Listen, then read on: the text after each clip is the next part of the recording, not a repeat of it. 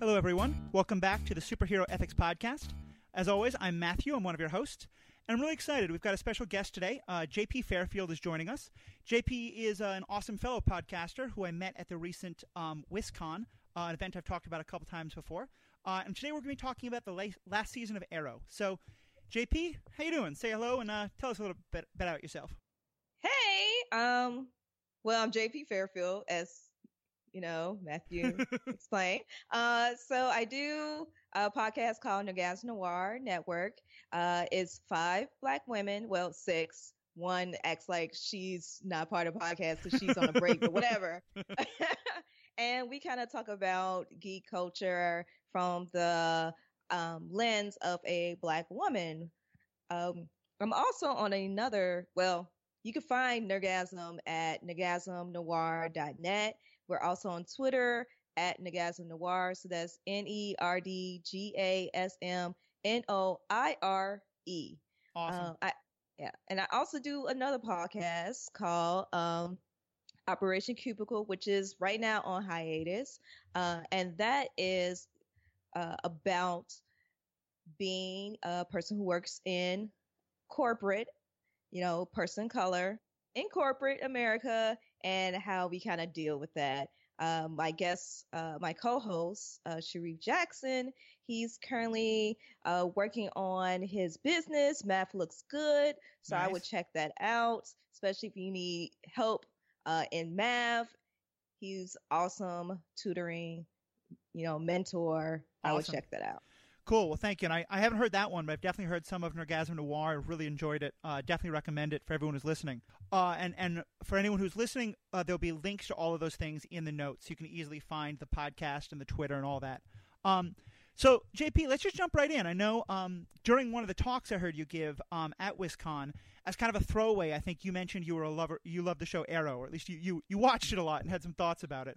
Um, and I grabbed onto that because this la- I, I I'm someone who's watched all the CW shows. I've paid attention to a lot of them. We've talked about a little bit about them on some of these shows, on some of our podcasts. But for the most part, I've kind of thought of them as candy. Like they're you know they're fun, they're silly. They don't really often have that much depth to dive into. Um, but this last season certainly seemed like it brought up some interesting questions. Um, so for you, what what what do you like or not like about Arrow in general, and, and kind of what were your general thoughts on on the show uh, and this last season? it's it's kind of a love hate relationship with Arrow. Um, there was a couple seasons where I was like, I am so done. This Yeah. doesn't make any sense. When you get to a season where like the flashbacks are Mhm. bad, you're like, mm, I don't know. When, when the Um, rich man is giving a speech on top of a car, and all of a sudden the people all want to rise up, I no, no, no, no. Oh my god. So like and like oh when you have a villain, when you have Ra's al Ghul and he's not really that scary, yeah, I'm just like, come on guys, come on. like go back to um, Batman the animated series. That Ra's al Ghul was so much better. Yes. Come on, guys. Oh my god, that is that is my bar yep. for a good one. I'm like, honestly, if you can't get to that level, I I don't even want to I don't even want to see you. Um, but I feel like season five has pretty much um reunited my faith in uh Arrow as Yeah. a show. Uh, because when it first came out, uh, it was a lot darker compared to the other CW shows. It dealt with a lot of, you know, more darker issues. I felt like they was trying to bring in a lot of nuance, saying that you can be a good person that does bad things. You could be a bad person that does bad things. It's kind of, it's more of, um, your mental take of what is good and bad. Definitely. Um, and that is not just black and white. That is so many gray areas, and everyone is kind of trying to um, figure out how to get through this maze of gray and and see if they're making the right decision.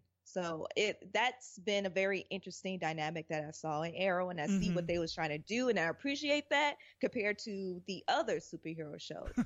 Uh, I mean, I mean, like the other CW, CW shows, yes, they have their place. Like if everything was like Arrow, it would not be, you know, as fun. So, uh-huh. um, but I think this season, season five, has been the best so far. Even if they made the big bad um overpowered. Yeah. And I at first I was upset about that, but then when I thought back hmm on the season, I think that was kind of a good choice because when you are um too overwhelmed by anger and jealousy or fear or um or even sadness and depression it's like it's it's not something that you can overcome easily. It seems like they're more powerful than they really are. Hmm and I feel like maybe um, Adrian kind of represented that all the fear and anger and um, and depression and sadness that Oliver really have been dealing with hmm in a healthy way. Um, and, and in so- some unhealthy ways, to be sure. well, and, and I think you're totally right. And I, I should just say about for the beginning, um, generally anyone who listens to this podcast already knows this, but we're going to spoil the hell out of probably everything Arrow, Oop. everything CW. no, no, it's okay. I, I should do that at the very beginning. Um, you know, all the CW shows we're probably going to spoil. Um, I will say at the beginning, if you haven't watched Legends of Tomorrow, don't worry about that. We're going to spoil it. You're not missing much. Um, but anything other than that. Um, but I, I, I think you're really right because I the first season of Arrow when I watched it, I was like, wait, this this is a, a, a show on television because this was before any of the Mhm. Netflix shows. This was before Luke Cage or Jessica Jones or Daredevil, and here I felt like I was watching a show that was really getting into questions about like what is a hero and is a hero good or is a hero bad, and and and then later seasons of Arrow kind of got away from that. And then all of a sudden in season five, we're very intentionally going back to that because we're it's it's it's Oliver Queen having to deal with what is the what is the stuff that he's been doing since season one, and what is it you know what what's the cost of it? Um, and I, I think the point you bring up about Adrian is really good because I think in a lot of ways what makes Adrian so interesting is, and, and sometimes they're a little over the top and how they, they hit this, but Adrian is really representing that shadow side of Oliver. You know, he is all the things that Oliver is like just on the edge of becoming. That's what Adrian is, and Adrian's sort of asking Oliver, like, well, why aren't you doing this too? like why are you not digging deep in the fact that you're a murderer you enjoy murdering like why are you trying to make yourself out to be a good guy and you're not you're just using this as an excuse which that that that scene between them when he's telling them like you're just using this as an excuse to murder. And like e- even if you're not murdering so-called murdering anymore when push comes to shove you're murder again. Yeah, and, and I think that that is such an important point because I got to say, like, as someone just, you know, both watching these shows and also just in my own, like, when I think about social justice stuff, like, I, I, I think we have to recognize that, like, as much as we talk about fighting for justice, as much as we talk about, like, whatever our cause is, there, there's that part of us, uh, certainly there's a part of me that, like, just wants to hurt the people I think are doing bad things. And I, I don't love that part of me. And I think that, you know, but, like, all these discussions that, that happen on the internet about like why it's great to punch Nazis, and I'm I'm 100% on the punch Nazi train. Don't get me wrong, but but like I hear people give these very philosophical reasons about how the world is a better place if you punch Nazis, and and, I, and I agree with that. But I always think of that, and I think, it, aren't you not admitting that there's just a part of you that's going to feel better if you punch a Nazi? Like, and and I kind of feel like that's what this show is sort of i- i- is acknowledging. It's like yes, Oliver is representing that kind of like id that just wants to hurt people who we think are doing bad things. And just going back to social justice, uh, justice, what people don't realize is with every non-violent uh, movement, there has been a another movement where there is more violence. Oh yeah, Like the civil rights era, like they say, oh well, you know, we would not have got as far, you know, without Dr. King. That is true. But if you go back and, and read the full history of the civil rights movement, there was also groups that w- believe in um, holding arms, yeah. and they was the ones that came with the non-violent groups and protected them, and they had the guns and they was willing to use them. Yeah, one of my favorite books about that time is um, Martin and Malcolm in America uh, Mhm. by James Cone. And you know, one of the things that he talks about is like, listen, if it wasn't, you know, one of the reasons white people were willing to listen to Martin is because Malcolm was out outside scaring the hell out of them, You know, exactly. and there was, and and I think in some ways, like that's that's something I think that, that sometimes these superhero shows look at is like, you know, is there an element of, you know, Batman does, and and, and I think Oliver Queen, uh, Arrow is often talked about as basically a, a Batman, a diet Batman, a Batman light. um, but, but that there's some element that what he's trying to do is not just like fight the bad guys or you know with big quotes around that term, but he's trying to scare the hell out of them. You know. Um, and I think t- what I like about this season is it really starts examining the cost of that. You know, what what is the Yeah. cost of that? Um, and and so let's pick up right there with something you mentioned. Like, I, I mean, the first season, Oliver is just straight up murdering people. He, He's Mhm. murdering people who we think are bad uh, in his mind. You know, he's people who have failed the city, but he's just straight up killing them. Um, No qualms about it at all. yeah. what, what what's your take on that? I mean, does that is he a hero in season one, and especially because in, in this season he goes back to doing that? Like, what what do you think of a hero who's just like, nope, you're bad for the city, I'm killing you? So it, it kind of depends on what your definition of hero is. Yeah. Uh, and it's kind of interesting how we separate hero and anti-hero. Uh huh. Uh, so in season one, he will be seen as an anti-hero because he is not the perfect, you know, uh, Boy Scout, you know, that's, you know, not killing people and not, you know, uh, severely ir- in, uh, injuring people, uh, that are criminals and stuff like that. And he's nice to the, he kiss babies on the street. So he's not that type of hero. He's more of, I need to get this criminal off the street any means necessary, whether that means I have to kill him, so be it. And he will be seen as an anti-hero. So, um, for me, and I guess because I come from the, um, lens of a black woman and I understand how with some heroes, there'll be an element of violence in their past, Yep. but it wh- where's their violence directed is what is important to me. Is it directed at people who are actively harming in other innocents, or um, is this supposed hero um, harming, you know, innocence or just harming people without um, any uh, reasons or uh, and it's, they're just using the hero mantle as an excuse. Mm-hmm. Uh, so you kind of have some nuance that you have to kind of look at from uh, all sides, which brings in that gray area of,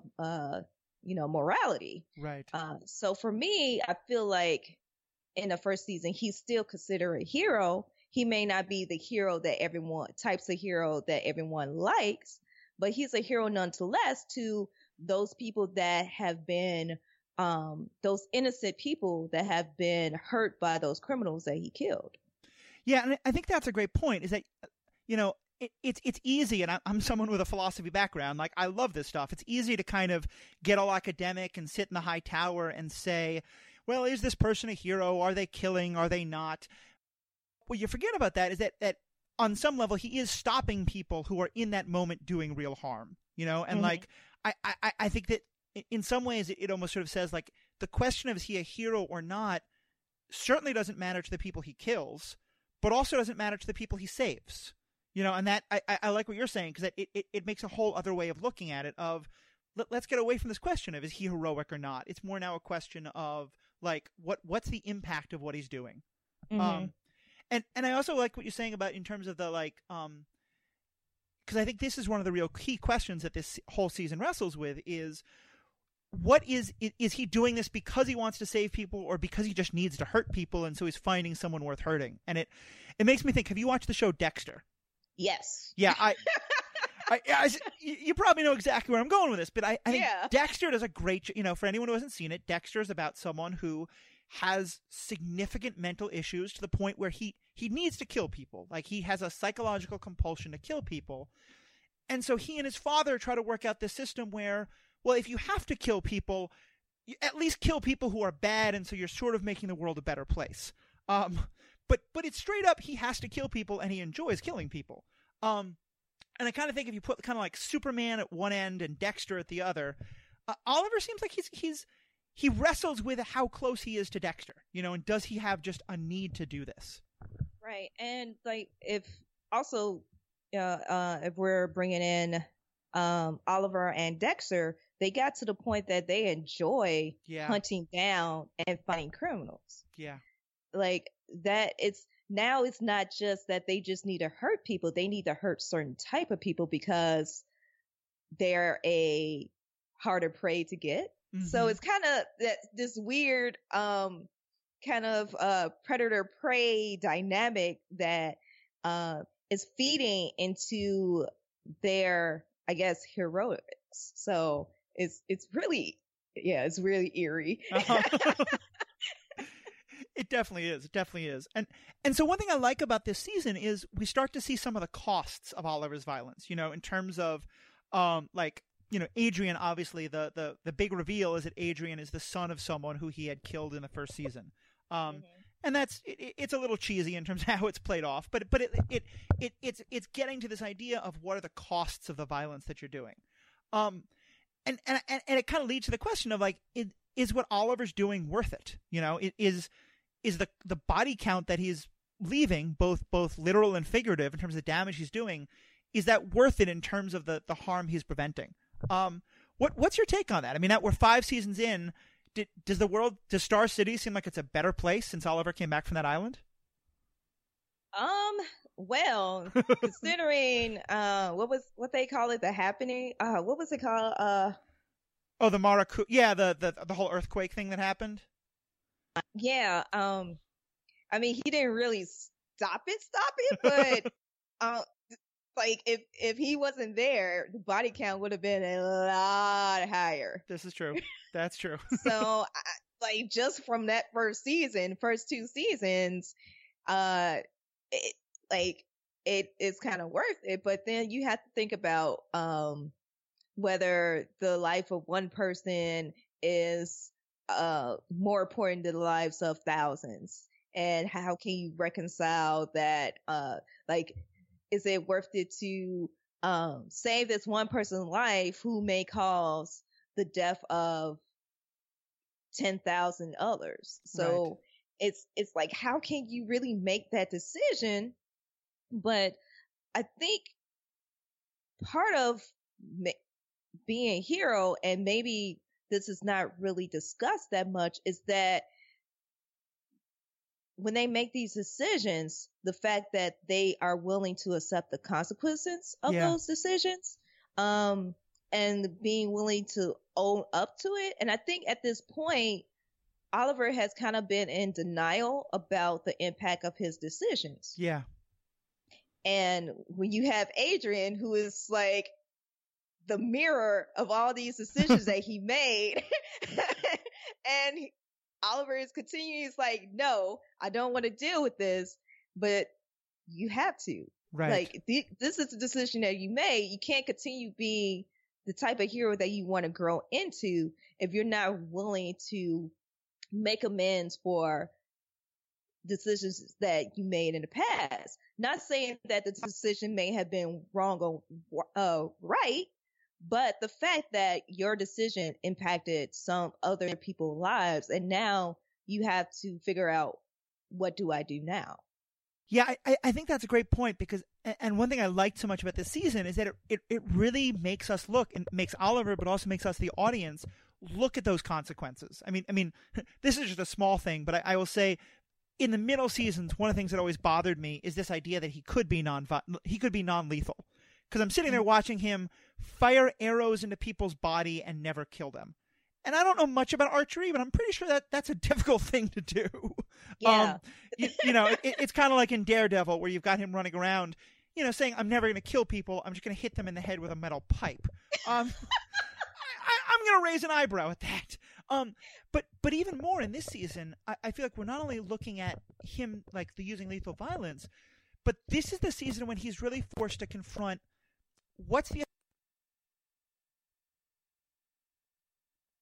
Sorry. Sorry, I lost my microphone there for a second. Um, this is the season where he's forced to confront what's the damage that he's doing to everybody else in his life. I mean, by the end of uh, well, first of all, just by the end of the season, it's possible that everybody is literally dead. Um, but but even that, you know, like Curtis has joined his team, and Curtis's marriage has been destroyed. Um, you know, Billy, uh, the guy who was dating um, Felicity for a while, he's been killed by by Oliver in a collateral damage kind of thing.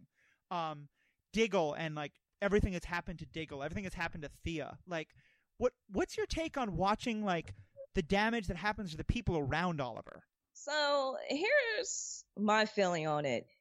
Oliver is also responsible of the decisions of the people around him because they choose to be a part of his team. Yeah. They made a choice. He didn't force them into it. They decided to do it. Now Thea, oh my God, oh, poor Thea. Um, she has not she, had a good time. no, she has not had a good time since this show started. Um, I feel like Thea is just like it's just damage just piling up since season one that hasn't, you know, that tumbled down. Uh huh. You know, since uh last season. And then finding out who your father is and he's a jerk and he made you kill somebody.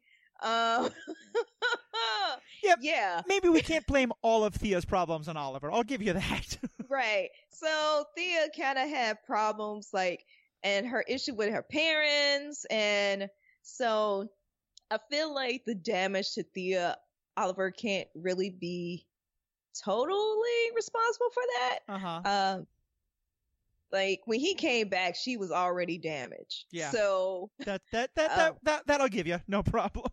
Yeah. So that yeah. Um, but I I even though I don't understand why Oliver feels like he needs to take responsibility for other people's decisions. Mm-hmm. Like he didn't force them to become on a be on a team with him.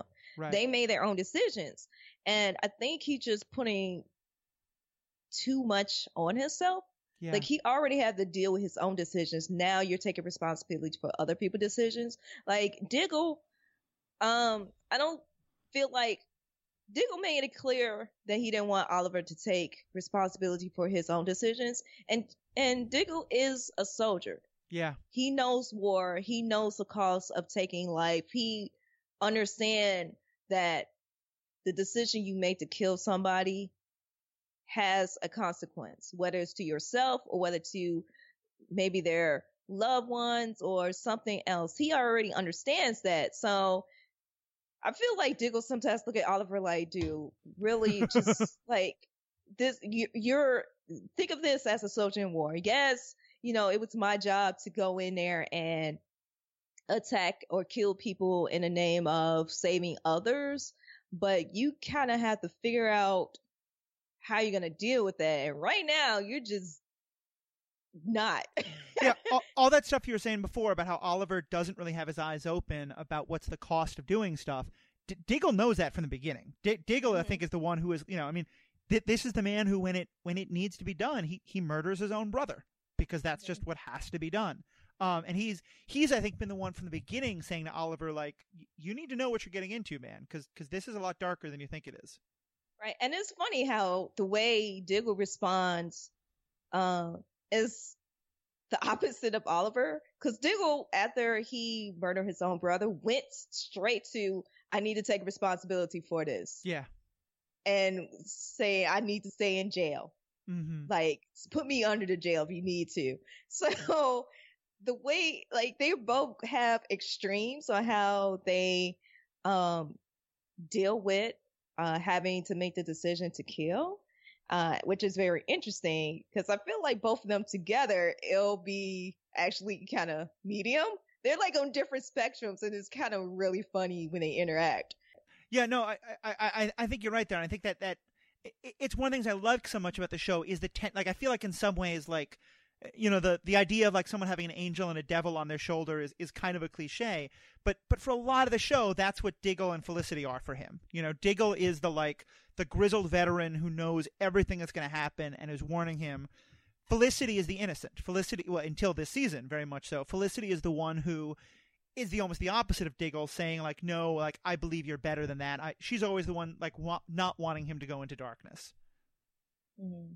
Yeah, I, I don't know about Felicity because uh-huh. um it, so okay so I don't know if this is gonna be um kind of going back to Felicity and Diggle being like the two uh the angel and the devil on his shoulder. So Mhm. I feel like Felicity is like, I mean, they both consider themselves angels on Oliver's shoulder, but I feel like Felicity, for the fact that she sees stuff more in black and white Mm-hmm. than Diggle, um, especially in terms of um, taking a life, like her innocent view kind of, I feel like she kind of messed up how Oliver deals with stuff. Yeah. No, I'll, I'll, I, I'm not I'm saying the angel is better by any means here. I'm so sorry to the Felicity fans, but she did. I'm sorry. Because she was like, I know you're better than that. I know. Like, yes, Oliver can be better than that, but he also has to deal with the person that he is right now. He also has to deal right. with the fact that he wants to make a decision to kill someone. He has to deal with that. And you're just like telling him that, oh, you're already a good man, but he doesn't feel like that right now because he hasn't dealt with the trauma of killing someone. right. So I feel like she's like I I mean I love Fel- Felicity as a character, but I was just like every time she did that, I was just like, oh girl, shut up. Where's Diggle? Where's Diggle? no, I, I, I hear you on that. Like I, I, I like a lot of their dynamic. I'm a little sick of the romance on again, off again thing. We we can be kind of done with that, frankly. And I'm about to get eight million hate mails for that. I realize, but um, but but I do agree. Like I when I when I say like the innocent angel, I, I, I'm not. To me, that's not a good thing. Like I think that's the like it. She's. I, I think in some ways she's the most unrealistic in that way, Mhm. in that she is the one who's constantly trying to like d- deny what he's doing. You know.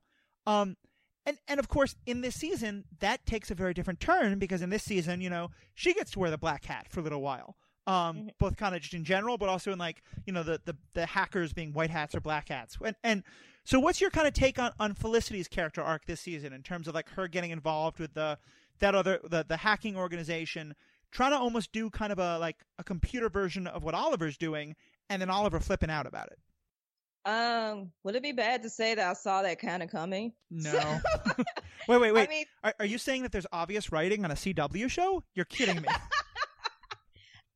I figured eventually she's gonna go back to being like, I mean, come on, they gave hints throughout all the seasons, like her father, um, when she was um being a hacktivist. Um, I kind of figured that one of these days that she was gonna go rogue, and this was the season that it happened. yeah. So it happened a lot faster than I thought.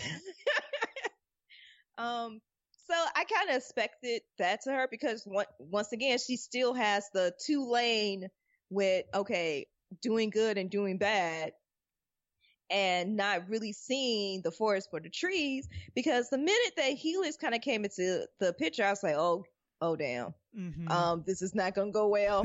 This ain't going because all she can see is the good that they can do, but it's but it's like um if you know we're gonna use a biblical reference like eating of the apple yeah. yes knowledge can be good if it's used for good but that same knowledge can be corrupting Well, and so here maybe I'm the one going out on a limb, but I I have to say I watched this. Like, yes, I, I agree with you. The hacktivist thing was a little obvious, and it, it was uh, like her character. I thought it was painted in a little black and white, but but I found myself watching it going. Wait a minute, Oliver, you've been the one willing to cut corners time and time again. Mm. Wh- what's wrong with Felicity doing it? Like, yes, Right. like obviously there's some problems, but I I was kind of on Team Felicity a little bit, and then I was thinking like, Oliver, get off your damn high horse. Like she's helping and doing the same. It it. It, it seemed like he was kind of doing that thing that like guys will often do, especially with women, of like, no, no, you're on a pedestal. You have to be pure and good yeah while I'm doing the shitty stuff. And that I, I gotta say, I was like, no, no, wait a minute. Why can't why can't Felicity get her hands dirty too? Especially if And it's helping. In that regard, yeah, I agree with Felicity because he does kind of have her on a pedestal because for so long she has been an innocent angel on his shoulder and he's used to that. And when she decides that she's going to cut corners, Yeah. you know, he he didn't know how to deal with that because once again, he he let everything outside of him help him with dealing with his issues instead of going internal. Mm-hmm. Uh, so like, yes, some season he does go internal, but not that deep. Yeah. Um, so because Felicity and Dick Diggle are honestly repres represent him trying to work through his issues, but once again, it's it's an outside force. You can't depend on just outside forces to help you with internal problems. No, and I, think that's good, and I think it, it to me it kind of gets to this question of what's the effect he's having on others because I, I, think you're right in that he has you know, we can't give, give him all the blame and responsibility. You know, these other people are making their own decisions and all that kind of stuff. But but to me, there's something really interesting of, you know, he wants Felicity to be pure. He wants you know Diggle to be the upright soldier, and all these people like are watching him make morally questionable decisions, mm-hmm. and now they're starting to like learn from his example.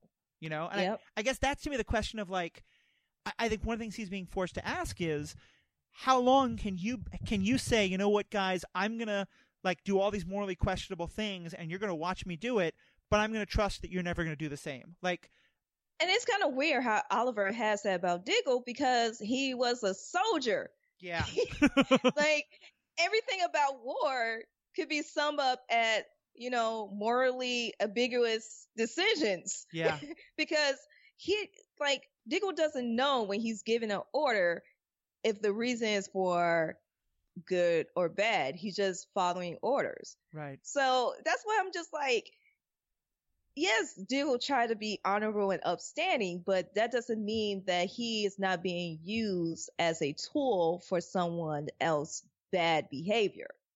Right, which which is so interesting because like I think you're right. I think I mean part of it's Oliver is someone who's had no experience with the military. I mean this is the ultimate like pampered white rich guy, you know, mm-hmm. up until everything that happens to him on the island and and so yeah, it, it I I can I don't know how intentional this is on the part of the writers, but but I can see it from the perspective of him having this you know very romanticized idea of oh he's a soldier so he's like been taught this code of ethics and he's pure and mm-hmm. upright and good and it's like no man like Diggle's going to follow orders and for a while that he follows orders of Oliver even some of them are kind of questionable until he starts to be like no Oliver that that this isn't okay um mm-hmm.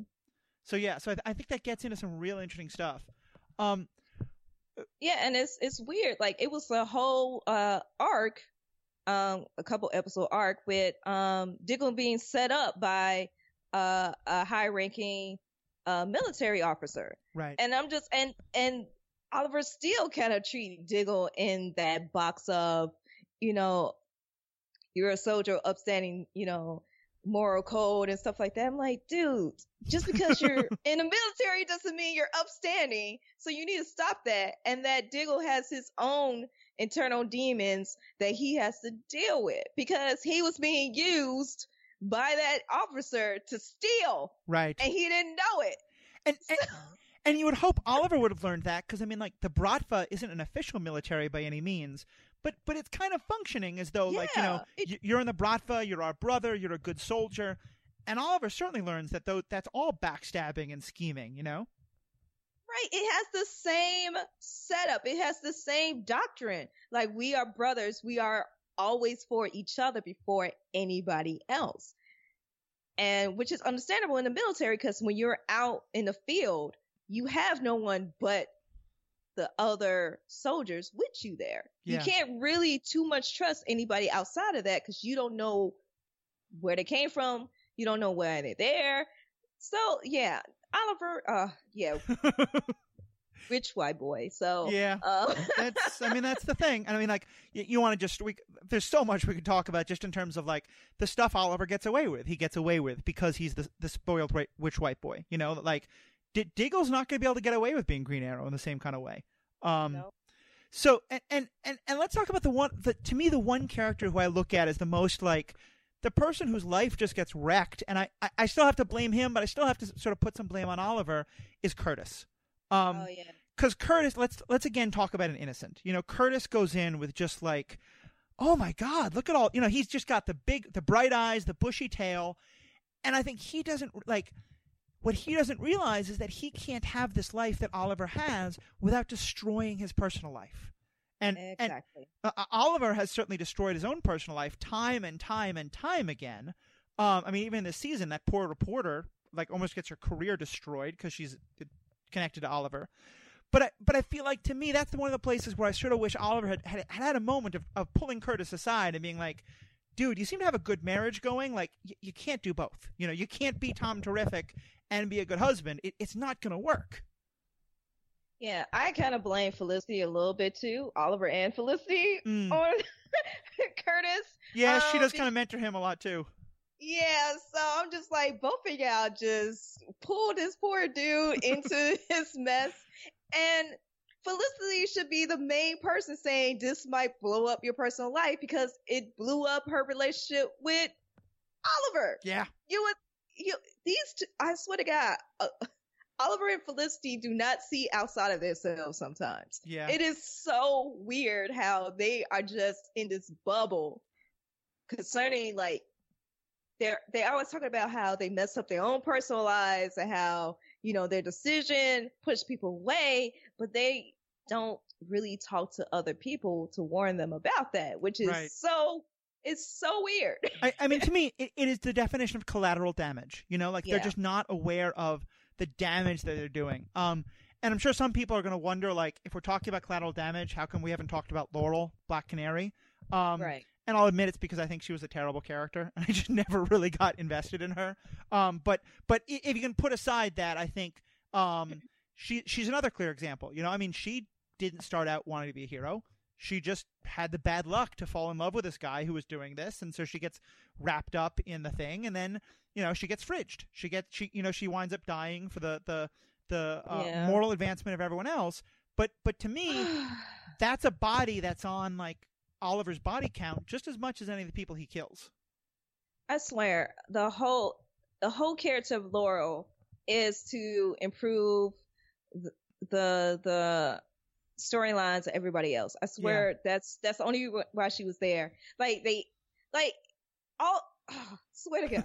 Uh, like even her sister got Sara got fridge in order to make Laurel Black Canary and then oh my god. It's it yeah. And and how many times have we brought one of the two of them back from the dead just to screw with their father? You know? Seriously, seriously, I oh my god, can, can we? I just can we give for? I just want to hug all of them because like it's just they they just really put their whole family through the ringer. I'm just like, wow. I, I mean, there's there's a scene early in season one where Quentin is like, "Just Oliver, stay away. You're bad for my family." And I want to go back to that man and be like, "You have no idea how right you are." My Like, God, Quentin. Okay, this is why I love Quentin character so much because he he pretty much just gave Oliver the riot at, and he was so right about everything. Yeah. So, like, y- Oliver, you should have been listening to Quentin a lot more. So, but yeah, I oh my God, poor Quentin. like he's like oh my god he he lost his wife because his daughter went on a freaking boat with oliver and they thought she was dead and oh my god he lost both both his daughters and now he- got a doppelganger from uh, another earth that is his evil daughter and i'm just oh the the man's had some issues. I mean, like I, I'm going to admit, like no, you know, I, I I've had alcoholism in my family. I don't want to make a you know make a joke of it, but I, I would drink a lot if I was in that man's position. Like I don't, you know, I which is why he's an alcoholic Mhm. like after his wife um because like a lot of times uh when um married uh couples lose a child oh that yeah. that leads e- very easily to divorce Mhm. um so when they lost sara and then he lost his wife of course he was gonna go drinking and like i don't know if they mentioned if if if, if it's canon if um their family has a history of alcoholism um i'm gonna kind of assume it was considering um yeah, because Laurel certainly becomes an alcoholic at a later point too. Yeah. yeah um so No, yeah i just i feel for that whole entire family I, you really do, and it, it, it to me, it's that kind of thing where it's like, and, and Quentin, I think, um, not Quentin, um, uh, Adrian brings it up somewhat, but but to me, when I'm sort of like, I'm looking at the scales of the positive and negative, like you know, the that family, the Lance family, is one of the things I've got to look up and say like, you know, they made their choices, but Oliver, what what what what is the cost of what you did? You know, in terms of how what happened to this family.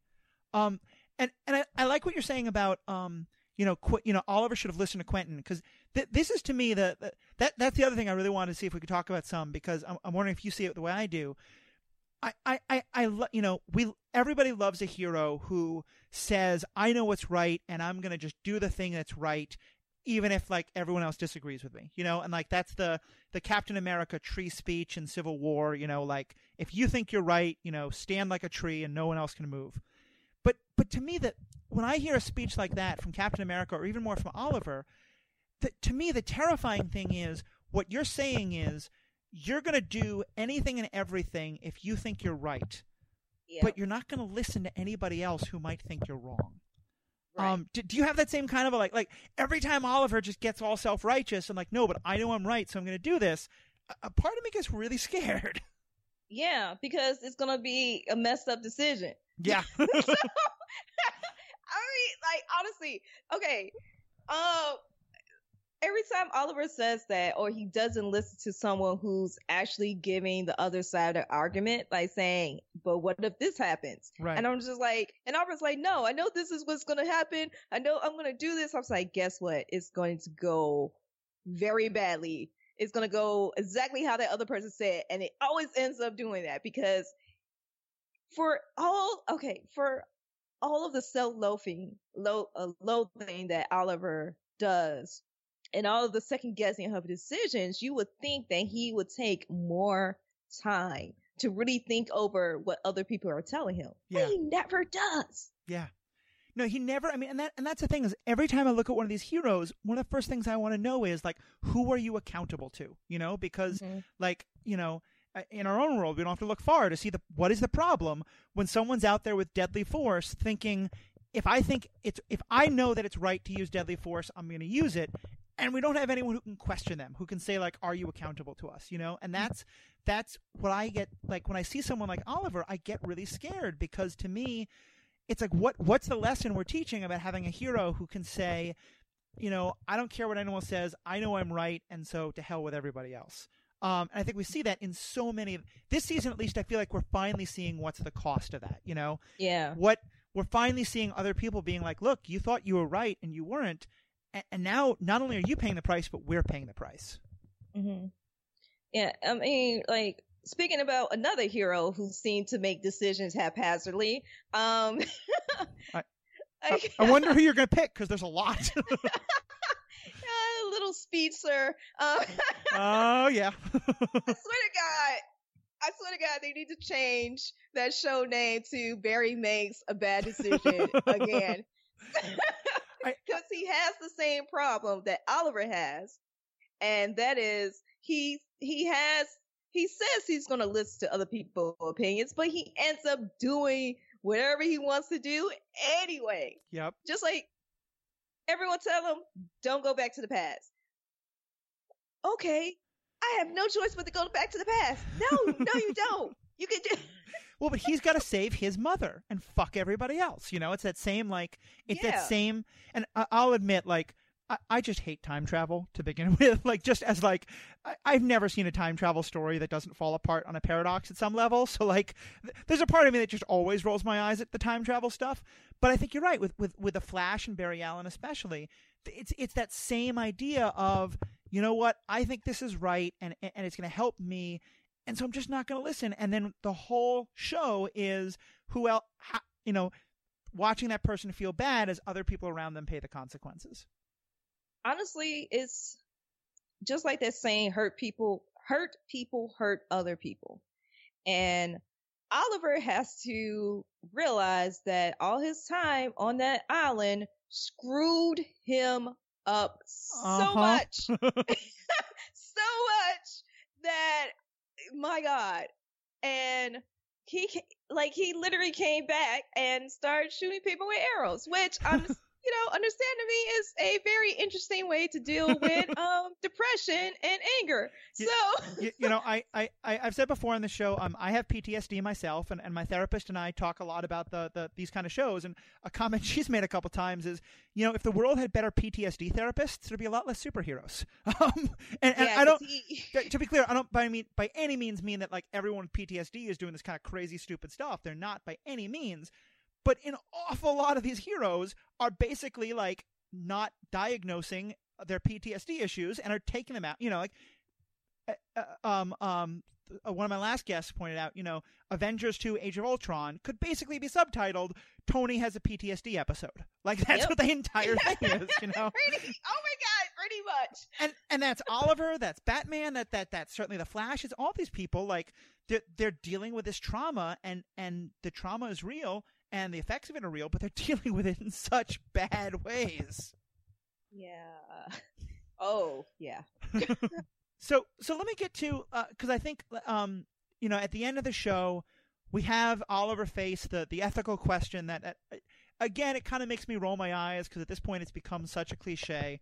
But but Oliver is is in the, the the situation that so many heroes get into where it's do you save the one person you love the the innocent the child or the girlfriend or do you save everybody? Um and and again, like I said, I always kind of roll my eyes because I feel like it's such a cliche, but but it it does raise some interesting questions. Like we we get to the end of the show, Adrian is going to blow everybody up or is going to kill the the child Billy. Like what? And and and and as far as we know, at the end of the show, because Oliver tries to save Billy, everybody dies. Um, what what was your take on on that ending scene? That was a no-win situation. Yeah, That's honestly was a no-win situation. It wouldn't matter which decision he would have made; it still would have crushed him. So I mean, I like it, this is a a dilemma that honestly there is really no right answer. mm-hmm. Um, because uh, yes, uh, people lose the person that they love every day, but a lot of those people don't have the chance or the ability to actually save that person that they love. So now you have here a hero who has the ability to save the person they love, and you're asking them to not do it and to save this whole crowd of other people that they may or may not know. And but the situation with Adrian Oliver on that boat is that on two sides of the coin is people that he loved. yeah. So, like, What? And, and let me ask you, let me push that because um, maybe I'm I'm being too much of a hard ass here, but like, you know, in a lot of professions, like there's a very clear idea of like you're not supposed to get involved with something where you have a conflict of interest because you know if you're like a doctor, like you are supposed to save, like you know you're supposed to do the triage. And you're not supposed to let the fact that you have personal feelings for someone get involved. Like if you're, you know, a police officer, you know, uh, um, you know, if there's a situation where like you're supposed, to, you, as your job, you can save a lot of people, or you can save a person who you have personal feelings for. Like at least in theory, not that policing is great in general, but like in theory, a professional is supposed to put their personal feelings aside and is supposed to do like the greater good. It- Mhm. Is that too high a standard for us to set for superheroes? Yeah, if you're expecting them to make a decision where their loved one or loved ones are killed, Mm-hmm. like it would be great if you had like a superhero hotline and you say, "Hey, my girlfriend just got kidnapped. Can you, Batman? Can you go over there handle it real quick? And you know, I'll go to your city while you go save my girlfriend because if I do it, I'm killing the person. So, right. um, but none of these shows are kind of set up that way. Um, and honestly, Oliver is such a fanatic um, that he, I don't think he will let anyone else take the lead yeah.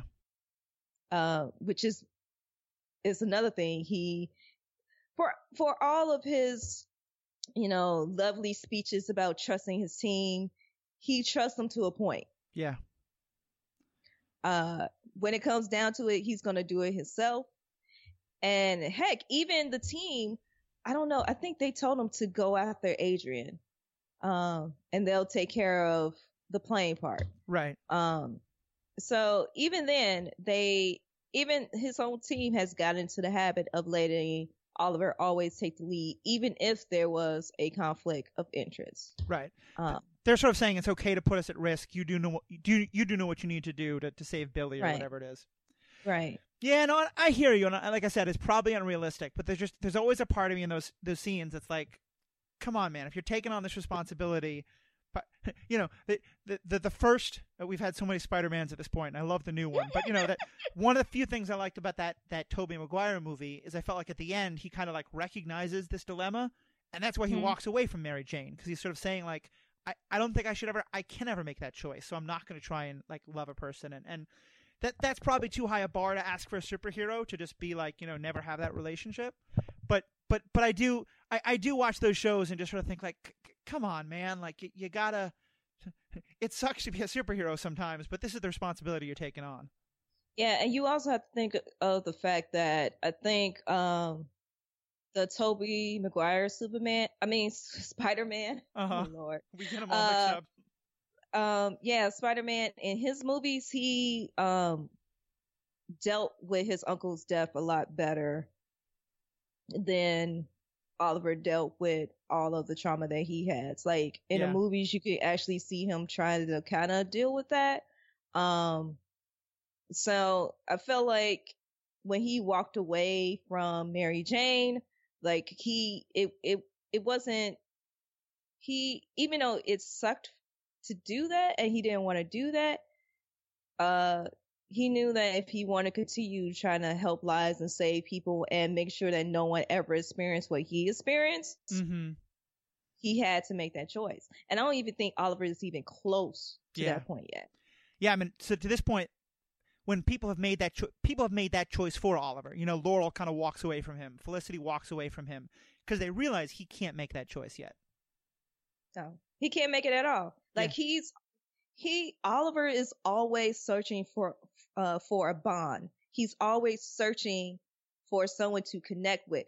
Even though he says he's not and he's going to be a lone soldier you know lone wolf it never lasts long. No, I mean, Like- he he joins a literal brotherhood, you know, in Russia, the Bratva. You know, I mean, he, what he wants, I think, with Diggle, with with the Bratva guys, with Felicity, he he wants someone to share this journey that he's going on, but he also can't let anybody into it.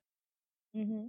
and you can't you can't have it both ways Yeah, it's like you can't have one foot on you know one side one foot on the other something gonna have to give and as you can see from this last season something did because he kept t- teetering you know on the line and he just couldn't pick a side and which is why he has so such a long way to go Yeah. before making the decision that he needs to put aside his own feelings and do the greater good Well- he's still searching for bonds. He's still searching for connection.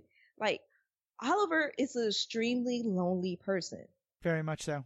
And and, and I gotta say, like, I, I look at that and I think, okay, I'm glad you saved Billy. Please God, don't let anyone give him custody of that child. because like someone who has that much of a need to connect with someone and now he finds someone who's not quite old enough to know how to walk away from him like oh boy this is a bad situation Yeah. Well and, and so let, let me kind of this gets a good way to get to the last question i want us to talk about before we, we, we wrap up. Um you know i'll be honest when, when that bomb goes off at the end of the of the last episode of the season there's a part of me that was like is this the series finale? Because what a great way to end it. Like yeah oliver That tried to save awesome. everyone and everyone he loved got killed. Good job oliver. End of show. But but clearly it's not. We're going to have another season so so what are you looking for to happen in season six like what what are the questions you want to see them dive into what do you hope happens with some of these different characters what what what are you looking for in season six of of, of arrow Um, crap. That's a very. uh, one, I want to see more with um. Well, if if he's still alive, um, with Renee, who is Wild Dog. yeah Um, I want to see more of his story, his backstory. I thought it was super interesting. Um, and also with Mr. Terrific, if he's still alive, Mhm. uh, I, I, I'm so glad they, they brought in the T-balls because I was just like, please, please, can we stop? Can we let him be his smart, you know, genius self? Why are we trying to make this man fight? Um, and of course, they blow him up on the island. So Um, and I was so glad we finally got him, like the the character he's really supposed to be. I'll be so bummed if we don't get him back. Yeah. Um. So I, I, it's just trying to get um more insights in other characters. Um. Uh. Well, if she's still alive, um, be interesting to see the uh arc of uh. Did she call herself Siren? Oh yeah, the kind of new Black Canary person. Yeah. Yeah. Yeah. Uh. No. No. The um. The Earth Two. Oh yeah, the, Black Canary. okay, yeah, the new Laurel. Yeah. Uh, it's hard to keep them all straight. yeah. But yeah, it'll be interesting to see the other new Black Canary, but she's on the island, possibly blown up. yeah. Uh, wow, it's not a lot of things to look forward to if they blew up everybody. Uh, Yeah, I, I hear you. I, I'd love to see some of those character lines really get played out. You know, especially I think um, you're right. Um, Wild Dog, we are starting to do some really interesting stuff with him and his kid and his uh, relationship with Quentin. I'd love to see that get better developed. oh my god, that was so. The best thing they did was um, put in more scenes with Renee and Quentin because, uh, especially how they bonded over fatherhood and not feeling like they are um good enough fathers. Yeah. Um, I thought, God damn, they better not have killed him off. Um, especially because don't you sit, keep wishing like that Diggle would just come along and be like, "Yeah, guys, let's talk about fatherhood," because like he's got some stories to tell. You know. that would be so great because like I love like the scenes with Diggle being so happy about being a father, and then he was kind of upset that he was like, "You you erase a child." so like so mad at Barry, like, dude. So I I had a daughter as well. yeah. Like like um for real. yeah. I mean, you want to talk about shows ending? Like, I, I assume you've seen the end of the flat, the, the most recent season of the Flash. yeah, Like, when, that would have been a great ending too. oh my god, when Barry walks off in the Speed Force, I'm like, "Yep." Get your ass self out of there because you were just causing too much trouble, my friend. like, Yeah, that that would have been an awesome series finale as well. Um, Yeah. but hey, um, So cool. Well, do you have any kind of like last thoughts before we wrap this up? I, I, um, I, I had taken a lot of your time already, but is there any kind of stuff from Arrow that you haven't gotten to talk about yet? You wanted to dive into? um, I'm still mad about how, how we barely got any. Like when they brung in Katana, Yeah, I I want Katana back. Um, I, I have a I have a suspicion that, that there's some weird like, you know, the more a character appears in like the Suicide Squad movie, the less they can appear in this. And I, don't know what the corporate stuff is, but it's some kind of dumb. And I wish they could all figure that shit out because, yeah, I, Katana's such a great character. Um, you know, a strong woman of color in an interesting way that that's kind of different from some of the others. I would love to see more of. yeah, I would love to see flashbacks about uh Talia, um, Al Ghul, and uh, crap, what's the sister name? Uh, Nyssa. Yeah. I would like to see some flashbacks from that. Mm-hmm. I want to see their life. I know, I know it's about, I know it's about Oliver, but I don't care. I, like, come on, you bring both of the sisters on the show, and I don't get to see the background. You know, I, I mean, uh, in the panel I heard you guys give on the women of Luke Cage, um, you know, one of the comments you gave was that, you know, Luke Cage is an okay character, but really it's all these other characters that are so interesting.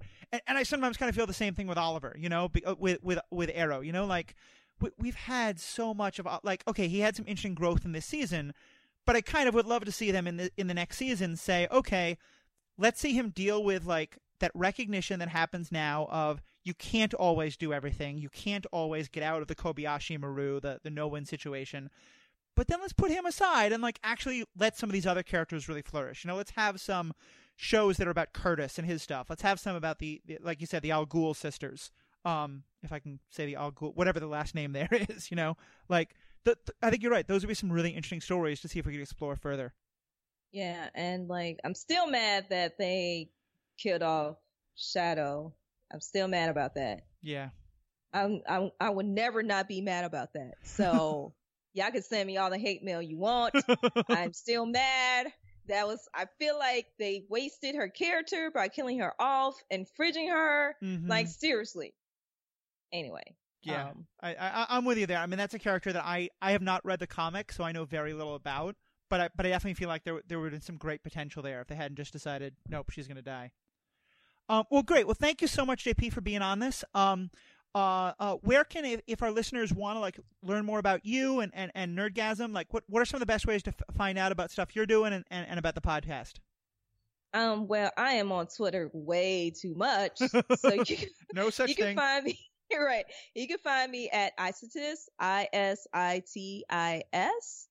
Uh, you can also find me at a, my show Nerdgasm Noire Network, uh, which is also on Twitter uh, at N E R D G A S M N O I R E. So that's Nerdgasm Noire. Uh, I'm on Google Plus sometimes under JP Fairfield. Mm-hmm. Um, I'm mostly on Twitter. I don't, I don't, I mean, I had a Facebook page. I don't know if it's still up there. It might, I don't know.